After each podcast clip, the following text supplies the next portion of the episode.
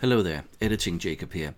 When we were recording this episode, we had some trouble with our connection. It kept falling out, and as a result, I had to do quite a bit of editing in order to piece this episode together. If there are places where you find some strange, disjointed cuts or places where we sound a bit confused, it's because we kept losing connection with each other, but I hope you'll still enjoy the episode. Constantinople has fallen, and all across Europe, ancient vampires known as Methuselah rise to claim vast territories as their own. This is the War of Princes, where the political maneuvering of old stand side by side with the armies of ghouls and Cainites clashing in the night. But vampires are not the only ones making this land their own. In the wild places, the Garou have their cairns. Mages tap ancient sites of power for magic. The Shadow Inquisition has risen to eradicate the enemies of God, and the enigmatic Fae have their own plans. Welcome to the Dark Ages.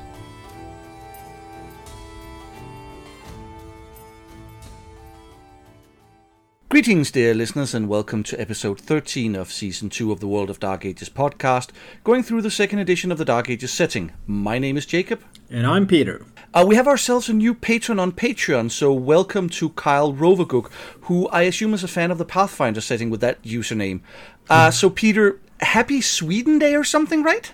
Yeah, happy National Day. Uh, we're recording this on the 6th of June, which uh, is also the big uh, invasion of fascist uh, German occupied Europe uh, for, for those of the more uh, Ang- Anglo Frankish inclined. Um, but but yeah, we, we, we don't really celebrate this, so it feels. but but the reason we, we have our National Day on the 6th, 6th of June basically comes back to us kicking out the Danes in the 1500s. Oh, uh, what what what were we doing?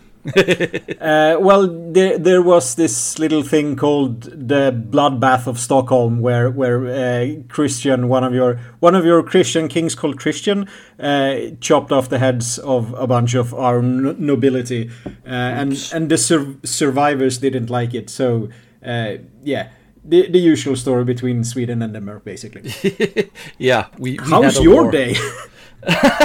well, today was a very relaxing day. But uh, this this weekend, this past weekend, since we're recording on a Monday, has been really great because we've had the Copenhagen Medieval Market. So mm. Friday, I went there as a work thing because they have this really great thing a medieval market it uh, for our american listeners think ren fair only uh, a, li- a little more focused on actually trying to be just a little bit historically accurate. Not that there's anything wrong with what I've seen from Ren fairs, but yeah, and I, a, think it's of... more like their colonial thingies that they have when they kind of reenact or show off. Like they have what's it called, colonial Williamsburg? Is that one of? Oh, something like that. Yeah, yeah, exactly. But anyway, on on Fridays they have this thing where schools and other children's institutions can get in for free. So I socialism. Went... exactly, and I went there there with a bunch of other pedagogues and some teachers and two second grade classes, which is like eight to nine year old year olds,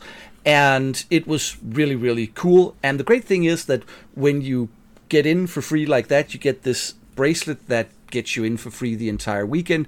So I went there with uh, with my family on um, on Sunday, and obviously I ended up buying a sword because I cannot be left unsupervised in I, I, will say it was very and, very and cheap. Three hundred yeah, Danish but your your is... wife your wife actually left you unsupervised. Oh no no I I, I bought this when they were when I was there with the kids. Ah okay. Yeah, I, but it's uh, it, it's it's not a um, a medieval sword, so uh, so it doesn't really fit uh, our podcast, mm. unfortunately. But it was still very very nice and very very cheap. And with that, we are continuing with Dark Ages Werewolf, finishing off the second half of the book. And the art continues to be of a general good quality, with the chapter dividers being absolutely gorgeous. Although the historical accuracy drops somewhat, uh, the divider between chapter five and six has plate armor and a two-handed sword, and I kind of want to know what the silent strider on page 219 is smoking in his pipe. Yeah, it's well, there were things that were smoked, uh, but I don't think they had pipes like this.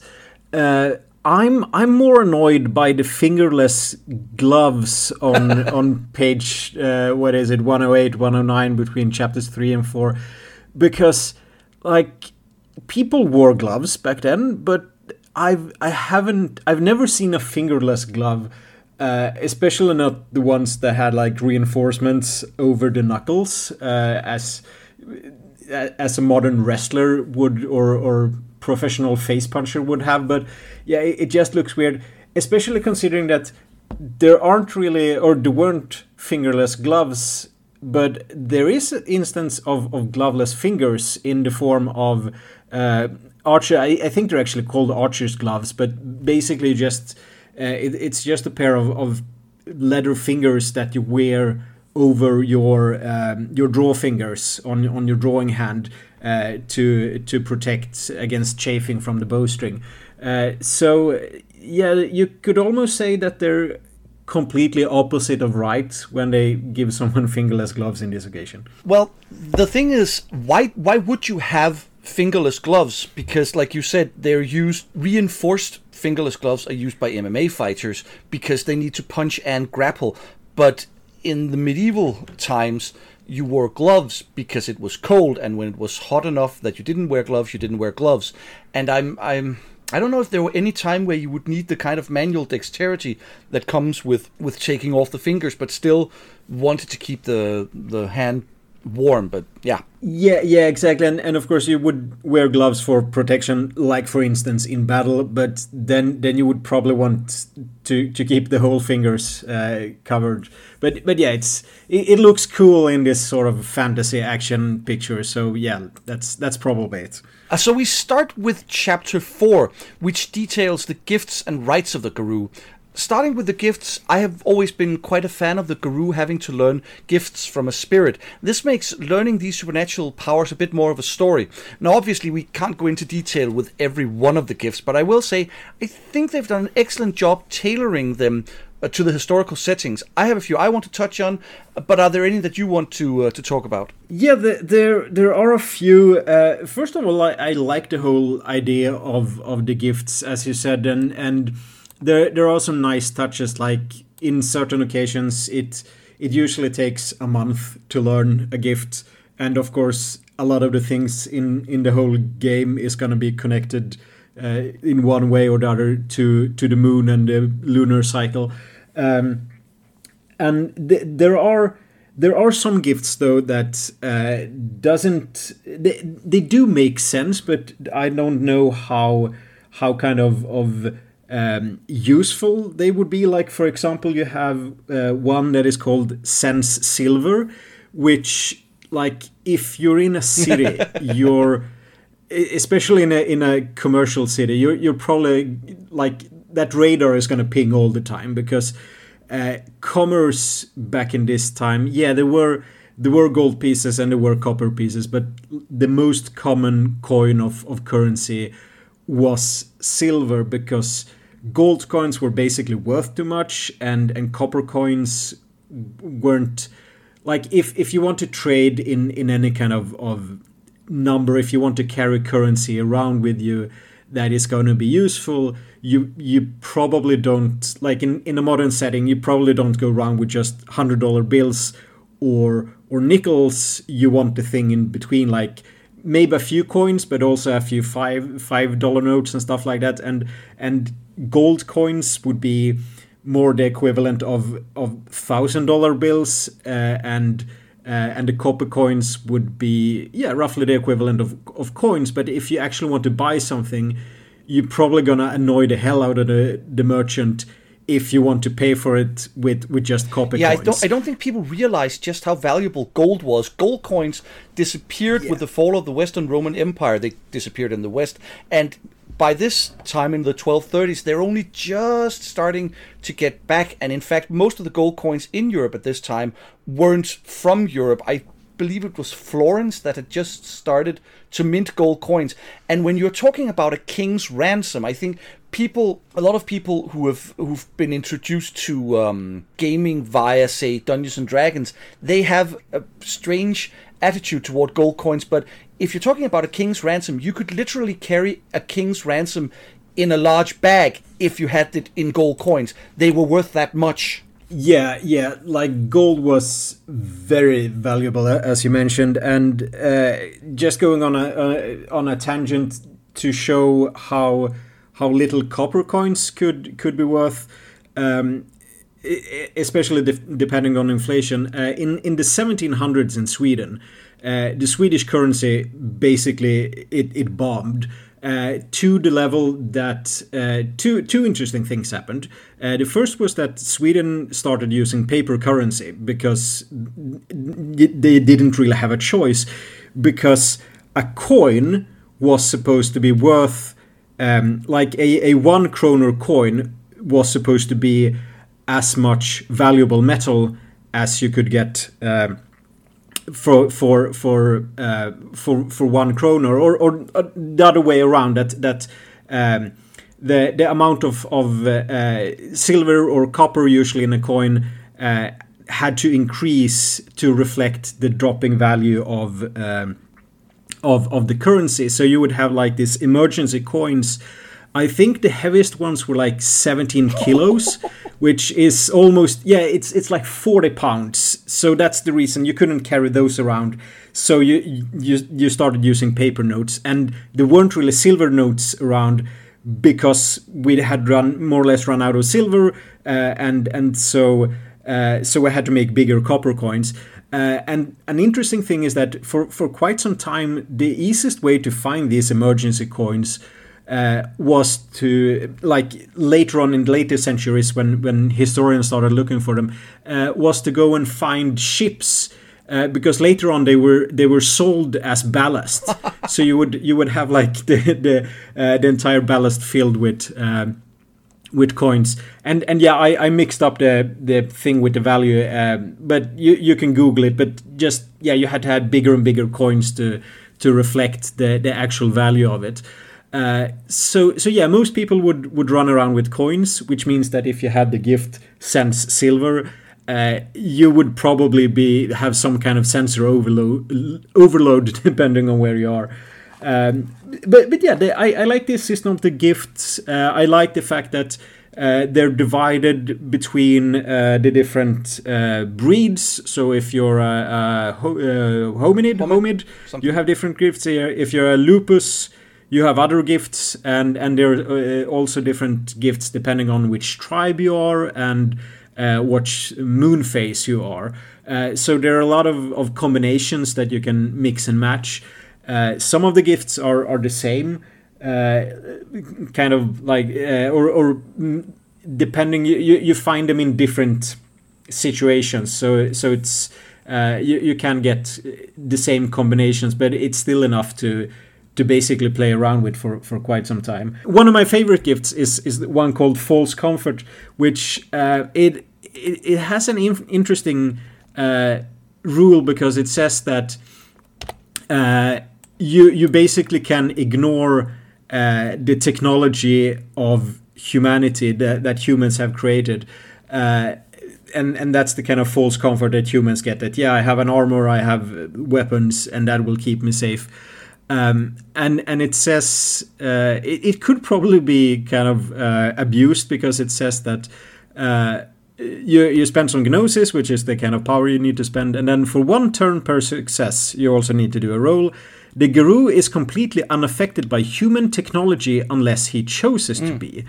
Uh, the character can see, walk, or reach through anything crafted by humanity, including walls, armor, and other yeah, I love that one with the walls. Uh, yeah, and and I'm thinking like roads or or weapons because not only can you can you ignore the the armor of someone else, but you should be able to be unaffected by by human technology. So if someone if someone like if if a modern werewolf could have that, they would liter- literally be able to ignore a nuclear yeah. bomb. Yeah, it, it's one that I think fits this setting and would be vastly overpowered in a modern setting. And that's what I mean by yeah. they, they've done some work tailoring it to, to the setting.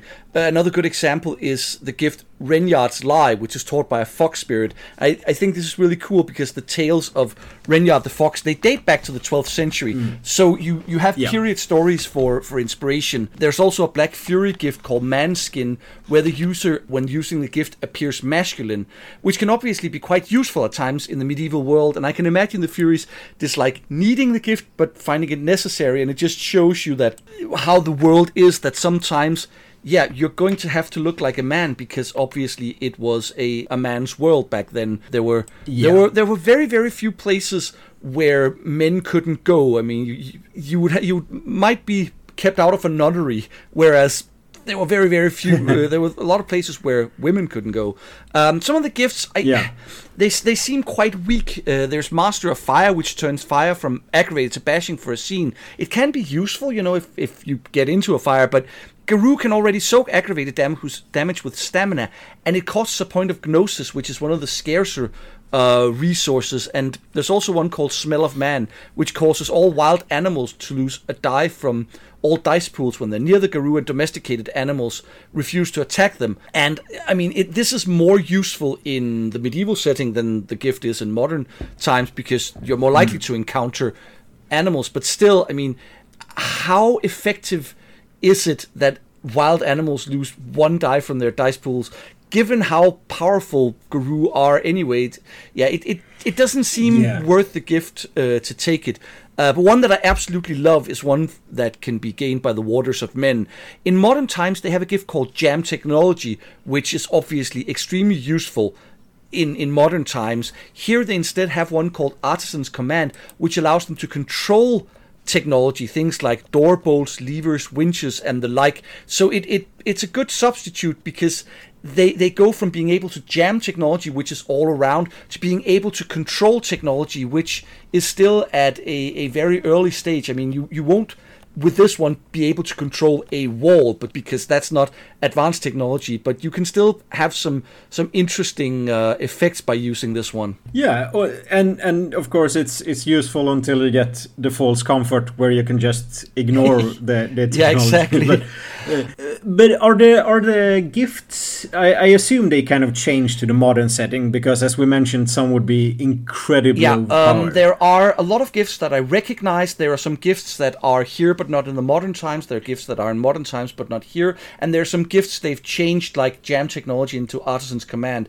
Uh, and I think in general they've done a, a, good job. But like you point out, Sense Silver in in modern times, Sense Silver is very very useful because other than jewelry, people generally don't carry around silver, so it's a good way to figure out okay, we're in a tense situation uh, are, are potential enemies armed with silver or stuff like that. Yeah. But like you said in, in, in this time, yeah, if you see some knights making your way towards your cairn, your holy place, you can use Sense Silver to figure out mm, do they know something. But if you use it in the middle of a city, then you're going to detect every merchant in that city. yeah, and and even the the knights approaching your camp, the odds of them wearing a silver uh, piece of jewelry or or just carrying coins with them would probably throw it off. So I I'm assuming that if um, or or at least if if I was the storyteller, I would probably be kind of nice to see like yeah if if it's a holy weapon of uh, doom slaying werewolves then i would allow that to to have a, a bigger ping uh, compared to if it's just a few coins in a purse because Otherwise, that that that gift is just going to be really annoying uh, towards the the player yeah uh, and to the player characters so so you want it you probably want it to be actually yeah useful. this is one of the the cases where understanding the middle ages is quite useful and and you can yeah. sort of design powers around that but because today for example wedding rings are commonly made of um, of gold today. I'm mm. my wife and I are are probably quite rare in having silver wedding rings. Gold has become much more available uh, in modern times, but back then silver was the thing.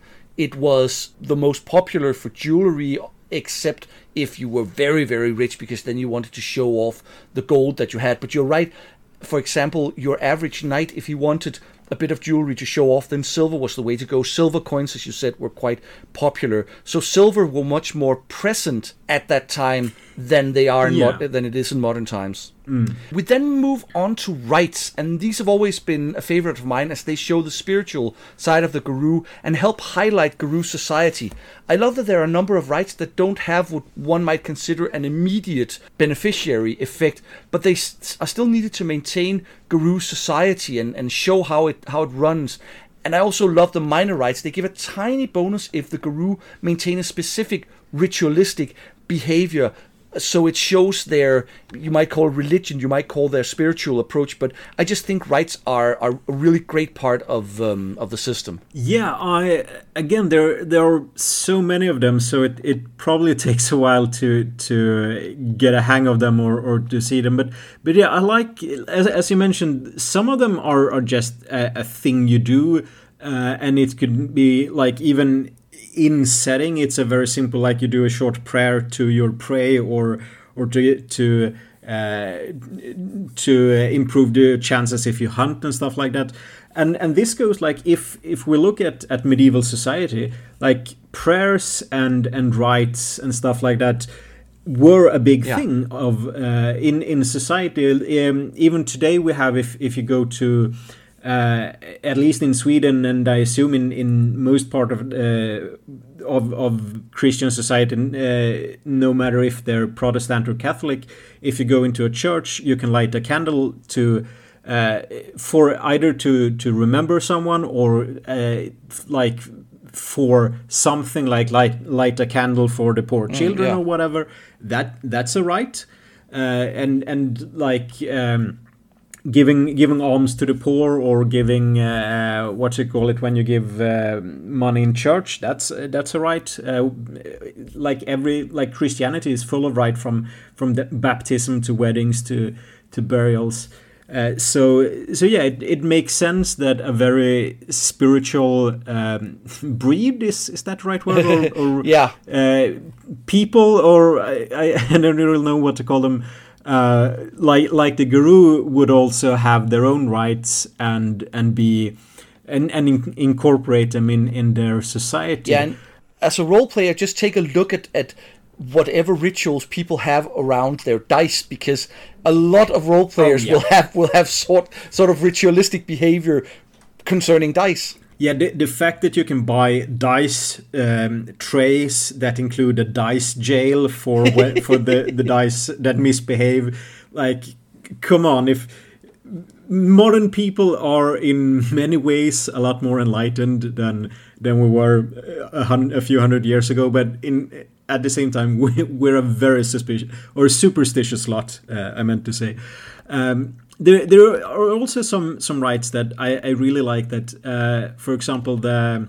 Uh, the rite of let's just see the so I uh, uh, yeah the rite of the winter wind you have seasonal hmm. rites mm. so you you do them on different times and and it's basically uh, what what you do is is you uh, you, you basically bring back uh, the sun. Uh, you're supposed to do it in uh, at the shortest day of the year, and and you get around a bonfire and then you play around with fire and that's supposed to uh, to to bring back uh, the sun.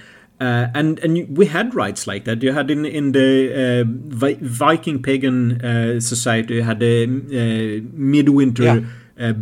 Where where you kind of sacrificed to get the sun back, and you you had similar things in in other societies and religions. So and and just the fact playing around with fire to kind of light up the darkness is very much a medieval thing to do. And it went on like you have you had bonfires um, and and it kind of changes a bit from place to place at what time of year you had it. But but the whole thing of, of playing with bonfires to light up the darkness mm.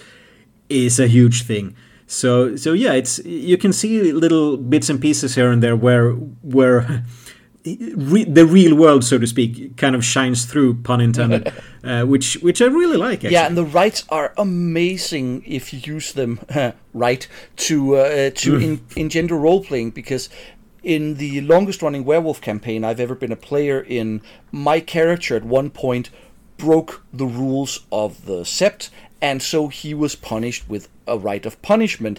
And the game technical effect was that I lost some renown, but that was just a minor thing because just the effects of of me and my character role uh, being role played was it was really really hardcore. I can't remember exactly what the rite is called. Maybe uh, I think it's called rite of ostracism or something like that. But it basically means that for I, I think it's an entire month uh, or an entire moon. Nobody in the sept will talk to you, and the character that mm. I was playing was incredibly social. Like he he was specifically he suffered penalties if he was not acting with his with a group and for him to be ostracized like that it was really horrifying for him and and the rite just helped to uh, enforce this punishment and to show just how severe his um, his transgression was. So I think rites are something that can really help you create an interesting three-dimensional society for the werewolves. Yeah, and a lot of these things are probably things you could just role pre- role yeah. play just between between you and your fellow players and the storyteller. But the fact that they they thought this through and they put up uh, not only suggestions or, or ideas for the rites, but they actually have some kind of mechanical effects.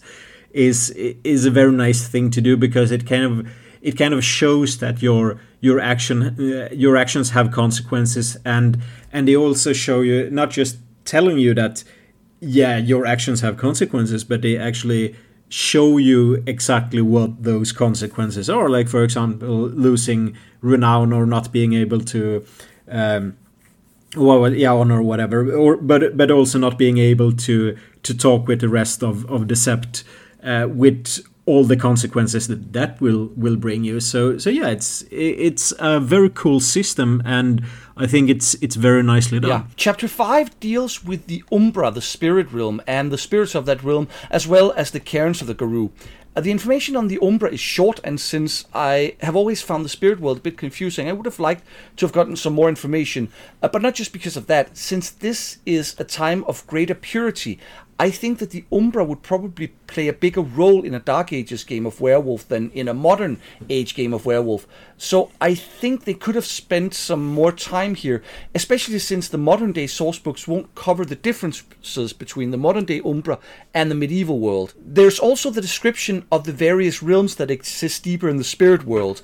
Uh, I like these. These are well, you, a lot of them kind of feels like sort of alternate, almost fantasy-like worlds but there's no mention of any spirit realm corresponding to human religious beliefs, especially Abrahamic Abrahamic beliefs, and it seems at odds with the strong Abrahamic tone put forth in Vampire Inquisitor and the general Christian and Muslim dominance of the world in which this is, is set. So it feels like there ought to have been mention of realms that corresponds to this belief but maybe that I mean that's just my attitude towards it. But in general, you know, I would have liked more information on the Umbra because I think it's kind of cool. Yeah, yeah, I I really liked Umbra uh, in in in many different ways. Or I I I have so many thoughts about it because. Uh, to to respond to what you said about the the kind of uh, Abrahamic Abrahamitic um, places or, or realms that would be I I think you could say that that's it's it's a different uh, it, it's a different thing from the realms of the Umbra. Like like you like it's it's something um, since the Umbra is supposed to be uh, at least as I understand it, and it might be completely wrong. Uh, it's supposed to be something natural and something that that is there. Uh, whereas the heaven and hell of Christianity, for example, is something that we as human has uh, humans have created for ourselves. Uh, I, I don't know if, if it's supposed to be that way that it's it's something different that you can't like come on you can't cheat and go mm-hmm. to heaven just by by sneaking through the the spirit realm so to speak you actually have to to be a good christian and die to to come to heaven mm. uh, but but at the same time like it would be really kind of cool to to to have an adventure where you run through heaven or, or where you go through hell, uh, especially considering how much folklore there are. There aren't that much about people going to heaven, uh, but there are quite a few, like Dante's Inferno, for fuck's sake. It's it's the most uh, famous one of someone going to hell and, and adventuring through that. Um, but but yeah, I, I find the whole idea of, of a spiritual realm or the Umbra uh, rather interesting because it for at least for me it it doesn't feel very world of darkness. Uh, if if because like for me the world of darkness is supposed to be a reflection on our world. And but but a darker one. It's it's more gothic it's more personal horror. And and for me running around on spirit quests and and like chasing spirits. That that doesn't sound very gothic, personal, individual horror. Uh, I I still really like it, but it's for me it kind of shows that that werewolf is a very different game from vampire uh, and yeah they, i'm not they, sure um, if they, they if they mix or... sorry uh, they always presented werewolf as a game of savage horror rather than gothic horror. So i, I I think you know they're they're trying to make a reflection of of a mishmash of human beliefs about a spirit world at least at least that's the way I always thought that, that the Umbra was supposed to be. Yeah, but but again, it doesn't feel very World of Darkness to mm. me, and and it's and not in a bad way because you have some really cool stories. If if you go go to one of my favorite subjects, which is Greek mythology, you have so many heroes who literally travel the, the spirit realm and go to the go to Hades or other places and they party around with with dead people uh, with other dead heroes, which uh, and and then they go back to the le- realm of the living, and and I'm thinking that. Uh, like isn't it Odysseus who goes on one of his quests? He he goes to uh, to Hades, yes. where he actually meets some of the other like the really cool Greek heroes of of from his from even his point of view, the heroes of antiquity. Uh, and then he likes party, parties around with them for a while, and then he goes back to the world of the living.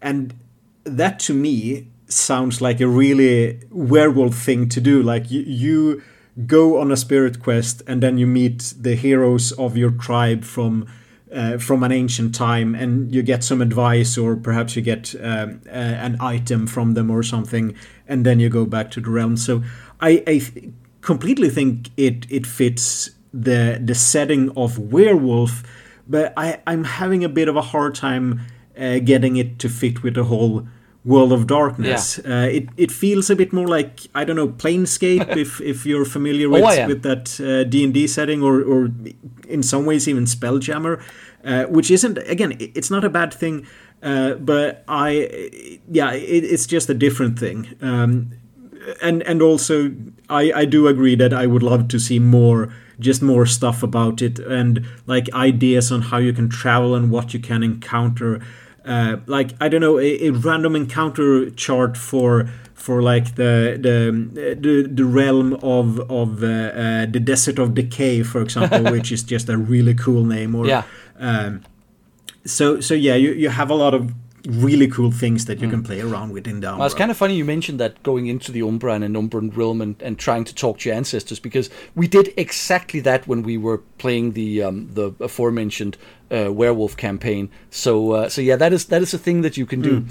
So the section on cairns is nothing new for anyone who knows werewolf and it seems pretty well explained to me. Uh, here you can definitely use modern source books as well if you want to know more. So for me, there's no real comments here because it was all information that I already knew. Yeah, I I wasn't that familiar with it. I've, I've only played very little werewolf, and that was the modern setting, and I can't even remember if if we had if we did anything with cairns. But, but yeah, it's it's some very nice uh, advice and and rules and stuff on, on how to build your cairns. So uh, it it feels um, it it makes sense, uh, which is a favorite saying of mine, and.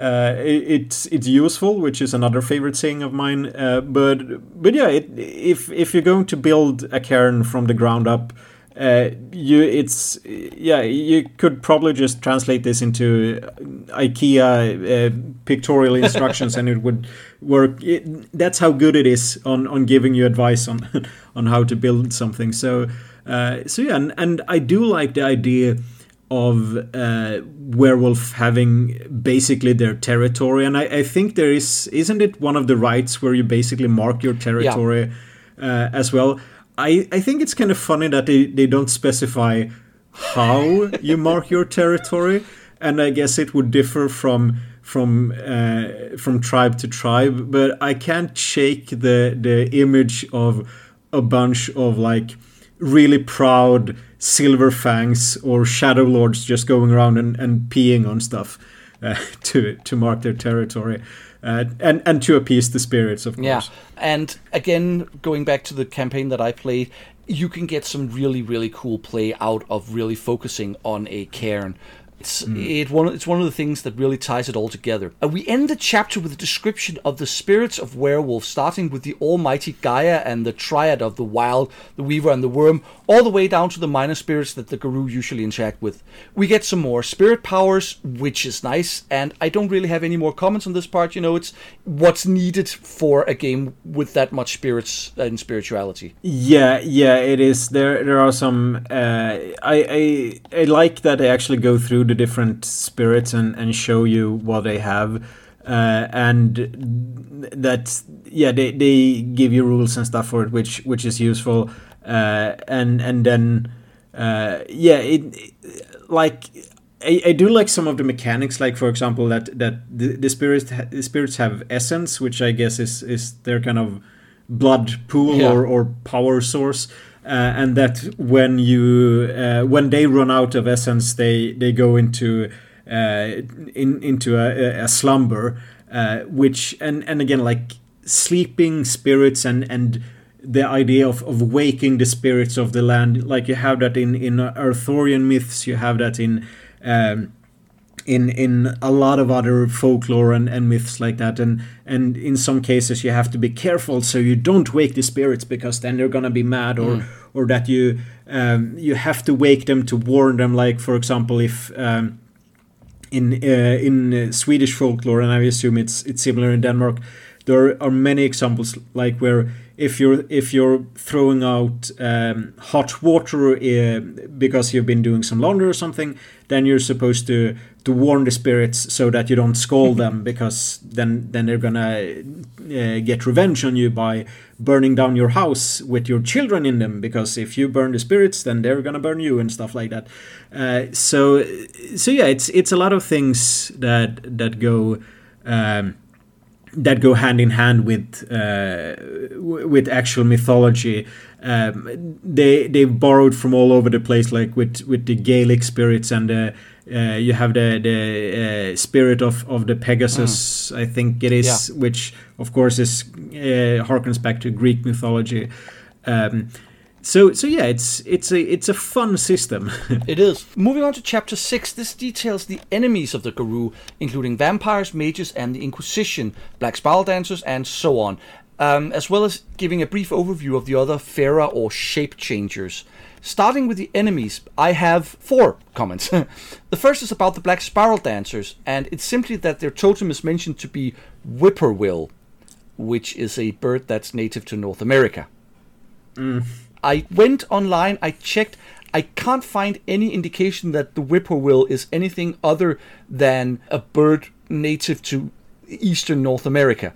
So, um, and of course, in modern times, since Werewolf is a game spread out all over the world, you can have this as the totem, but I'm kind of wondering how that happened. Yeah, and and you could kind of give them like a saving throw and say that well the, the black spiral dancers have their weird tunnels all through the world so maybe they went to, to the Americas and find a whippoorwill and then they brought it back. But but yeah, it's it's most likely just a silly mistake. Yeah. Uh, but but yeah, it, it is a silly mistake. Second thing I want to say is there uh, are an enemy called the Skull Pigs, which are the corrupted remnants of the Wereboars. Yeah. And for some reason, I just love these things. I can't explain why. I just think they're they're cool as enemies. Something ab- yeah. about them just appeals to me. It's just a small comment there, but I, I think they're fun. Yeah, yeah, I, I was going to mention them as well because uh, I well, again going back to Greek uh, mythology, which which I really like. Uh, you have the I think it's the fourth labor of, of Hercules, where he's supposed to and excuse my pronunciation, he's supposed to to catch the uh, Erymanthian boar, which is this giant boar that is running around the uh, Greek countryside, um, pestering people and and uh, yeah, being being an annoyance in general. And and I think that it in in game it that could probably be a a skull pig or, or it, it, would make sense that that kind of story. Um, that, that a skull pig would be the the basis for the story of, of Hercules because uh, I don't know, perhaps Hercules is a kinfolk, and that's why he's so big and strong, and that's why he was the only one who could uh, defeat this, um, or or just again as a, as an inspiration for um, for for how if if you want to find ways to connect real life myths and stories with the stories of the world of darkness for me this would be an yeah. obvious example uh, so third third thing i wanted to say is uh, inquisitors they're only sparsely mentioned and there are no rules i mentioned that in the last chapter we did there are no rules on how true faith interacts with the Garou, it seems to assume that if you want to use people with true faith as enemies, you will have Dark Ages Inquisitor, which I think is not the way I would want to go because it's a whole nother book and it's a lot yeah. just to use them as enemies.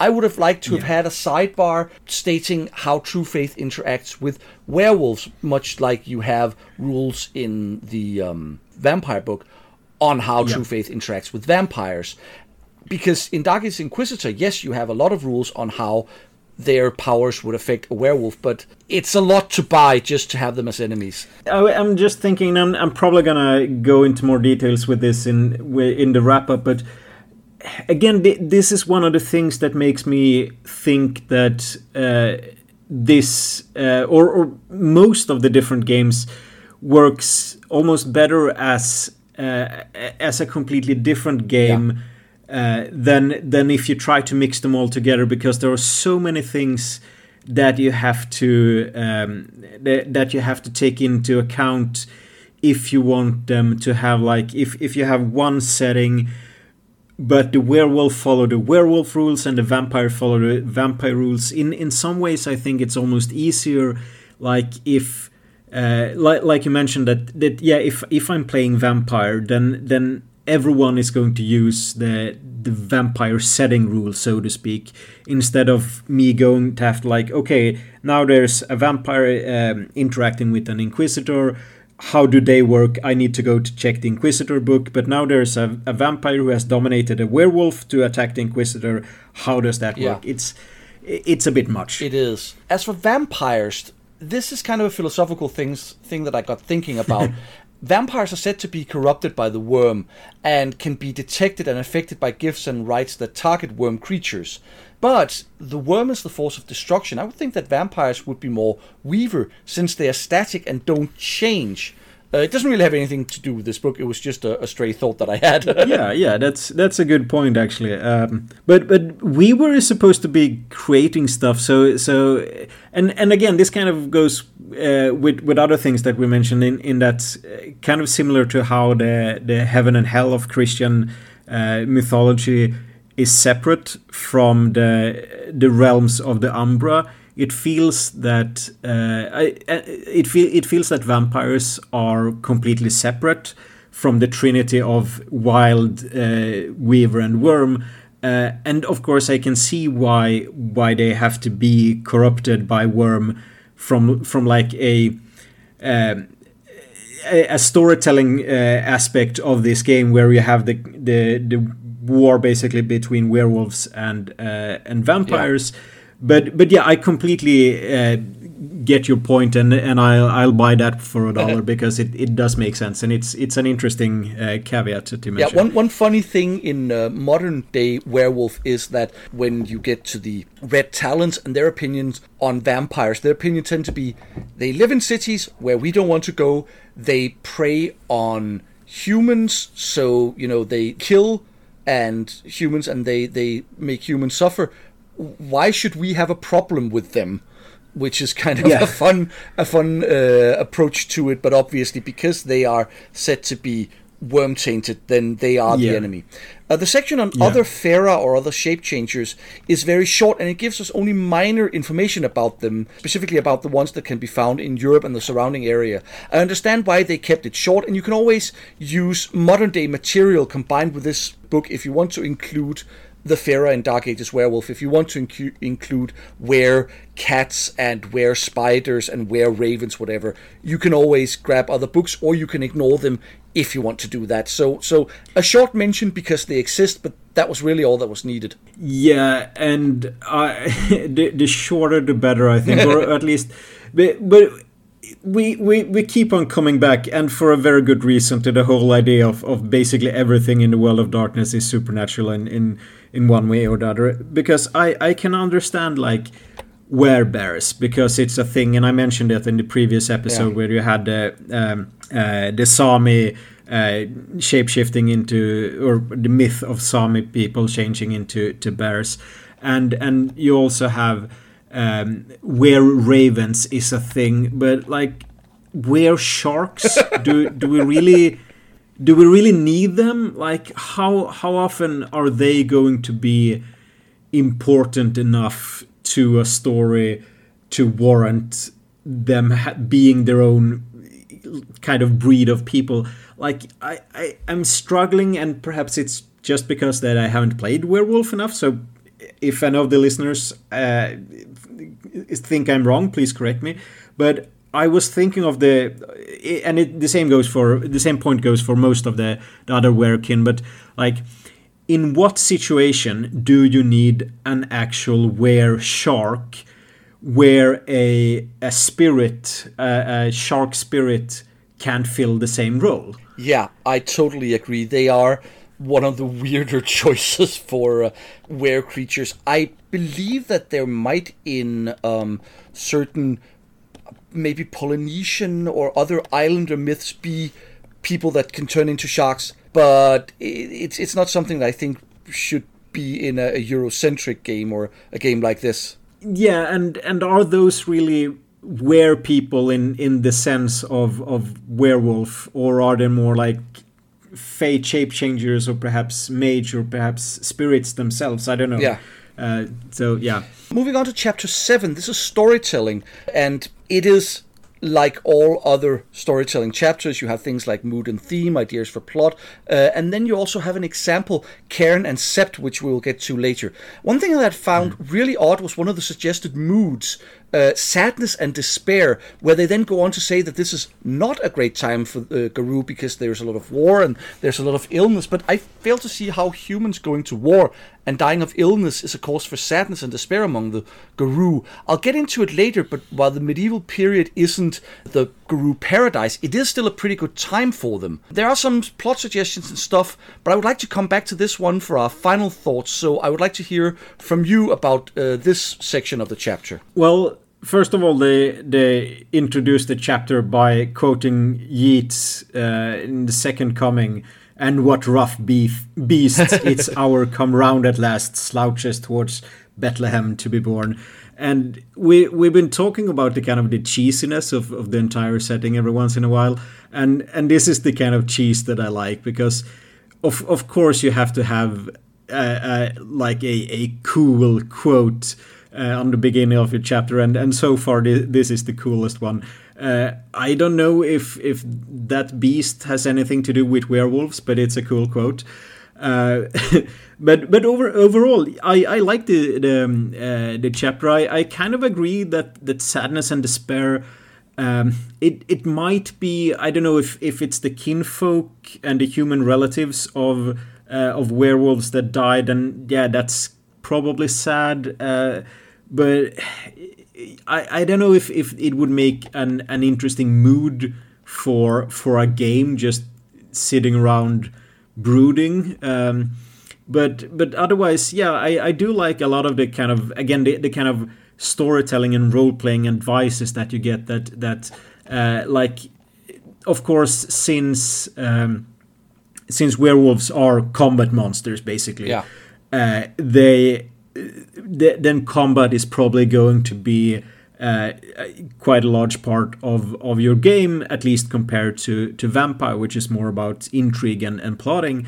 Uh, and and so they, they do take the time to like yeah when when you're fighting make sure that it's a cool fight it's not just i'm gonna take my big sword and i'm gonna hit the thing with the thing but it's it's more like yeah uh, e- even you as a player uh, do something cool about it. Like, yeah, I see my comrade fall, so I'll step over their uh, their body to protect them with mine, and I will raise my shield, and then I will I will stab the thing with my silver sword and cry out to Gaia, stuff like that. Yeah. It it makes for a lot of a lot more interesting game gameplay and and it's just cool in general. Yeah, this is really is a game where in in Vampire combat is more likely to be a desperate struggle where you're constantly worried about your own unlife because this is one of the things where you might actually mm. die. Illness and old age isn't going to get you, but this might. Whereas this is more savage and heroic, where you can really do some serious stuff because, as you said,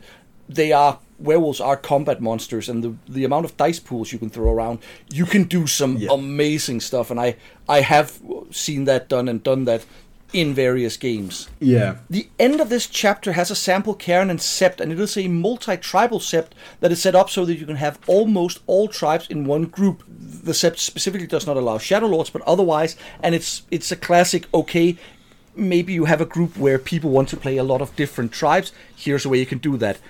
Um, yep. I don't like this example. I think they could have spent the page count on other things. There are a number of things that don't sit right with me, starting with the fact that the text specifically mentions that other multi tribal septs are two or at most three tribes, and they tend to fail rather quickly. Now, I know a storyteller can always ignore the text, but still, it's a bit annoying to have the official text basically say, if you want a multi tribal sept, then this one that we've written is the only one you can have. There's also a very, very strong focus on vampires, and in general, yeah. it feels like not just this example setting, but the entire book sets up the Garou as antagonists to vampires rather than being their own thing. Yeah. And also, I will say that this sept setting, it doesn't really grab me all that much. I didn't feel like, oh, this is interesting. I can do a lot of stuff with it. It it just felt a bit. We have to have a multi-tribal sept, so now we are going to force a square peg into a round hole. If you understand what I mean. Yeah, yeah. Well, I I didn't look at it the same way, probably because I'm not familiar enough with uh, with the setting mm. and and the whole I haven't really played it, so so it, it didn't bother me in that way. But but in the same time, like it it really didn't do that much to me, like or for me. It's it's like yeah, okay, it's it's a sept and it has there there are some plot uh, plot devices that you can use, and there are some. Uh, like ways to incorporate the player character and stuff like that which like yeah okay that that makes sense uh, but yeah the the again the like the thing that caught me and and it's probably a thing i'm gonna come back to as well is again the the kind of focus on on the struggle between vampires and werewolves because like i'm not even sure that i would want vampires in a game of of, of werewolves if i play it. It's it's it feels like you kind of have to like vampire was the was the thing of of the well of darkness. So it, it almost feels like you're contractually obligated to bring them in yeah. in every setting just because like yeah make sure there's a vampire in there because vampire vampire sells yeah. Yeah. And and yeah it it it's it's like I would prefer just to have them they call them leeches just have vampires who have a, a sort of very very basic uh, I, I don't know what to call maybe basic stats just they're not the vampires of, of Vampire the Masquerade. They are they're they're just evil vampires. Yeah, yeah, exactly. And and this is a thing that and we've mentioned it kind of previously as well because the the thing is that uh, like one on one uh, and and in like even even with better odds like like a werewolf would just tear through most vampires. Yeah. Like the in in Vampire the Masquerade, the the vampires that can actually kill werewolves are they are are terris- terrifying. Uh, respected monsters because like holy motherfuck that that guy can actually or girl uh, or or lady or or queen probably like they can actually they can go toe to toe with with a werewolf and survive. Yeah. Uh, in in this game, and and again, this this probably has to do because we know how comparatively weak vampires are in their own system compared to how strong werewolves are in their own system. So uh, I I agree with you that rather rather than having vampire the masquerade vampires in werewolf they should just have like i can see that the the blood sucking undead would make a cool uh, enemy to to the very much alive werewolves but make them their own monster in in this setting yeah. like like the yeah you have uh, you have a vampire lord. Like think of of how uh, Count Dracula in in the actual book of of like you have you have the vampire mm. and that's him, uh, and it's the same in the Nosferatu movie, which is pretty much a, a uh, for copyright reasons change enough ripoff of of Bram Stoker's Dracula. Then you have uh, Count Orlok, who is the vampire, yeah. and yeah, they have their minions and stuff like that. But but rather than having just the one.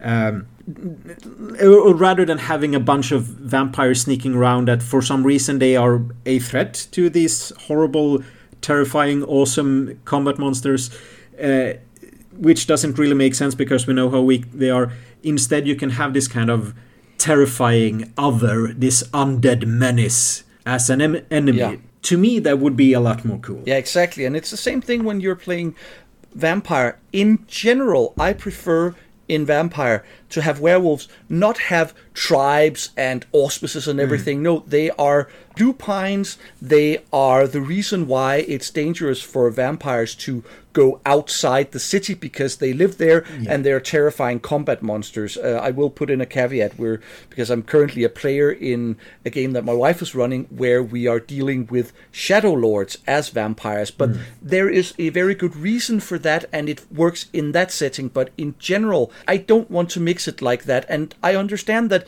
you know these books were very much published with the idea of crossover and I'm yeah. sure that people can make it work. It's just not for me. Yeah, yeah. Uh, hashtag not all lupines, but but yeah, I, I completely get your point, and uh, and and it goes back to what we've been talking about in the Inquisition book, in that in a modern setting, you you can have equalizers in the form of, of high explosives and large caliber automatic weapons with silver ammunition. If it, yeah, for example, uh, or, or, just blowing shit up, like, and so the humans can actually have a chance against a werewolf.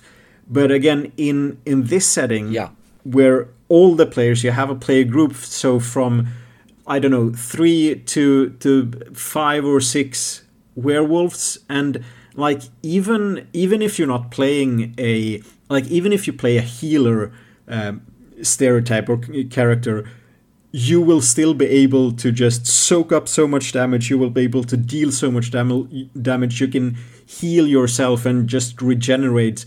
So, yeah, it's. I, I'm I'm not going to say that I dislike it, but I just as you kind of prefer to to keep them separate, I do as well. Yeah, you touch upon a really interesting point here because in modern times, it's always been, yeah, modern technology is an equalizer because you have things like automatic rifles with silver ammunition. You have things like Pentex, the big evil corporation, specifically developing perverted technology to target werewolves. But if you look at the stats and the rules as presented, yeah. a beginning pack of werewolves, let's say four werewolves, created 100% as starting characters, versus a group of, let's say, 10 battle hardened knights plus their followers. I'd be surprised if any of the werewolves are, will will have any lasting effect from that. They are going to tear through them. So yep. it's difficult to really present that much of a mortal challenge, and that ties into my overall thoughts about this, which I will get to in a little while. Yeah, but yeah. we end with the appendix, which has fetishes, i.e., magical items. We have mm. uh, a number of example spirits, and then we have the totems, which are various powerful spirits that packs can bind themselves to to gain some um, some benefits and also to tie them together as a pack. Um, I think they, I think they did a good job tailoring the fetishes to the setting, just as with the gifts. And overall, you know, I like the appendix, so I, I think it's it's a nice little uh, addition. Yeah, it's it's a nice addition. Just just tying back just a small thing about uh, the gifts and and uh, werewolves being awesome combat monsters uh, and also how it changes in the modern setting. There's one of the gifts. Uh, I can't remember what it's what it's called, but it's uh, it, it, specifically says that that iron can, cannot pierce uh, the werewolf's hide, uh, and and if if you attack a werewolf and do enough, uh, enough damage, you will break your weapon. but the interesting thing is that it specifically says uh, iron, uh, and and modern bullets are made of lead and with with a copper jacket. So th- that kind of sucks to the werewolf if like technology marches on. Uh, yeah, and so they so, have to change their gifts as time progresses because yeah, yeah, exactly. It it kind of reminds me of the. Um, it's uh, uh, one of the seasons of Buffy the Vampire Slayer where it says that this monster cannot be slain by yeah. Uh, by any weapon forged by man, and they realize that well, this was written like 800 years ago. We have rocket launchers today, and they just blow the shit up uh, uh, up of of the monster. Yeah. So. Uh, but yeah, back, back to the actual topic. We we keep on getting sidetracked. I don't know why. Uh, but but I also like the the fetishes. They they are. Um, I'm I'm actually kind of surprised that they managed to uh, keep them fairly balanced. There, there aren't any ones that are like super powerful or or uh, just can be, or at least not that I have found out that can be that, that aren't any one that can be exploited for for really weird uh, things. Uh, I do like that they are um, connected to to the different spirits. Mm, yeah. Uh, like for example, you you have um, and it, like it's it's a fetish that uh, allows you to to stealth more uh, or better rather. And uh, it's an owl feather so it's an owl spirit that has been bound into that fetish. Uh, but then we have the the dionysian horn which is uh, it's basically it's, it's a drinking horn and any liquid and it says specifically any liquid poured into the dionysian horn becomes a potent wine. Uh, but it's a grain spirit that is bound into that fetish. Should have been a grape spirit. yeah, it should have been a grape spirit, and or or you could have like a well, you did you hadn't started distilling alcohol in in large amounts, but again with the kind of stupid or not stupid but but pointless mistakes like come on it you you don't make you don't make make wine from grain. No, exactly. It, that would probably be a really terrible tasting wine. Uh, but but overall, when it comes to fetishes, I um, I think I mentioned it last time. Otherwise, I'm going to do it now. That there are a lot of stories about shapeshifters needing like a, be- a belt or yeah. or a pelt of uh, of of a wolf to change into uh, a wolf. So so that really makes sense. Or again, it it ties into the real world uh, myths and folk- folklore in a way that I really like. So uh, yeah, overall it's it's a really nice one, mm. um, nice chapter. Yeah, it is time to judge this book. As it is about werewolves, it does not interact much with real human history, and I have no specific comments on real human history. I don't know if you do. I think we we covered a lot of it during our our look at the chapters? Yeah, well, I'm I'm going to mostly because I got a text message me- message from from my girlfriend mentioning that there are a few things that I should mention. uh, there are. Uh, no, but there are, and I mentioned a few other things here that there, there are a few things that tie into not necessarily real world history, but r- real world mythology and lore. Mm. Uh, like, like for example, there's um, one one thing that I, I was asked to mention specifically was that um, that the story of the werewolf is that they run around on uh, on three legs because they don't have a tail. So they stick one of their hind legs out behind them oh. uh, to pretend that, that that's their tail. Uh, and I'm I'm thinking like in in the real world, the reason, and I'm I, this is just me speculating, but I, I think that the reason that that story came about might have been that um, if it's a, uh, a, a, rabid wolf or that they have the uh, scabies, which is a, um, a, a disease that can cause the, the fur to fall off um, fall off the animal. Uh, and and even limbs perhaps or if if they're wounded then it it could look like they're running on three legs or or that it looks like they don't have a tail and uh, or if they're just injured. Uh, so again, it, it could tie into to real world stuff, uh, but in in the world of darkness, then uh, the most of the uh, of the werewolves, at least from the illustrations, seems to have. Uh, seems to have tails, but again, you could do something with that. You have the concept of battle scars, like that that can be if i'm not mistaken battle scars can both be kind of cool if you got them then in a cool way or they can be kind of an embarrassment which i think like if you lose your tail that's probably quite a shame for uh, for a werewolf. So you would probably can try to do something to hide that like running on three legs for example in in your wolf form and and there's another thing that uh, ties in quite nicely, and it's uh, one of the gifts is called Eve's blessing, uh, and it has to do with um, how. Um, it, it basically has to deal with uh, you. You can ease uh, childbearing yeah. and also childbirth, uh, and and there's a story about again how how a person can become a werewolf and uh, and it's it's quite misogynistic because it's it's said that if a woman uh, who fears fears the pains of childbirth, which they would do for for quite good reasons mm. because dying was unfortunately a common side effect yeah. of, of, of of childbirth or just be, becoming pregnant. What they would do uh, is that they would would um, crawl through uh, the embryonic sac of a horse, uh, and that would that would ease your birthing pains, but that could uh, cause the the child to become a werewolf.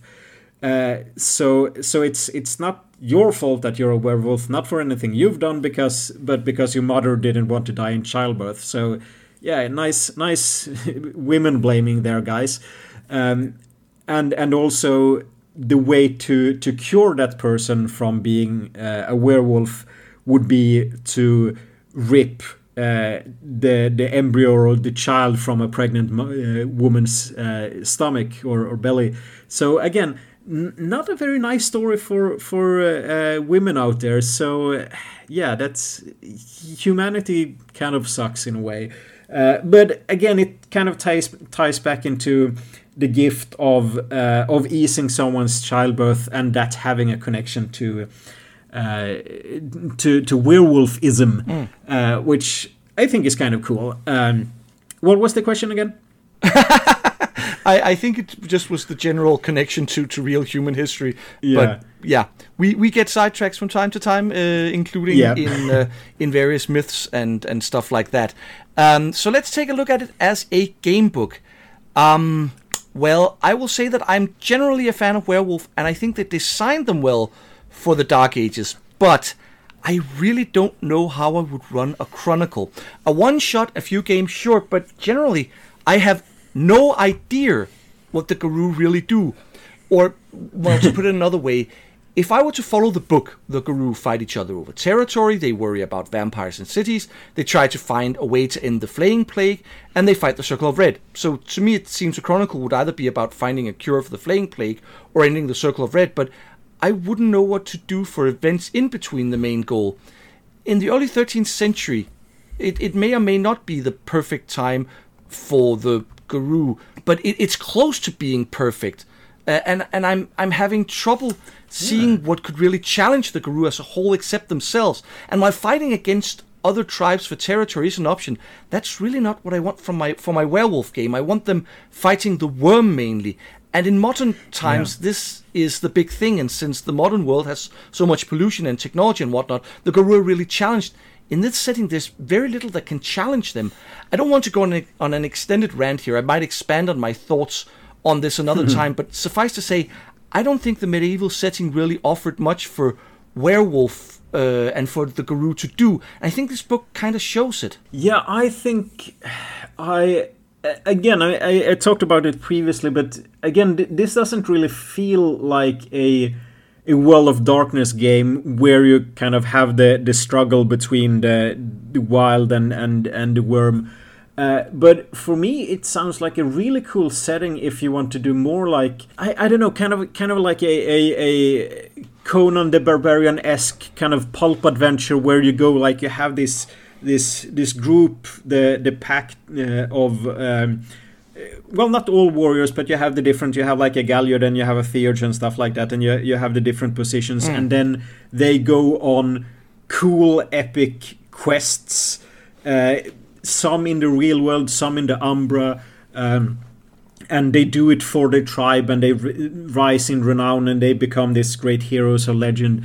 Uh, but as you mentioned, it, it doesn't really have that much to do with the historical setting. It's like, yeah, it's it's the medieval werewolves, but you could just as easily have them in, in the Viking Age or in the uh, in in ancient Greek or or something like that. So so I, I see a point and I see the problem, uh, and yeah, I, I, I would love to play a game of werewolf that is completely separate from the world of darkness, or, or at least doesn't have the, the the strong connections to the mages and the uh, vampire. At least at least not the the vampire, the Dark Ages vampires, yeah. but you have the the evil monsters that we talked about earlier. I think that would be a lot more interesting, at least for me. Yeah, I know that on the Storytellers Vault, some people put out what looks to be a very, very professionally made supplement called Werewolf the Savage Age, which is werewolf that takes place in a prehistoric age. I haven't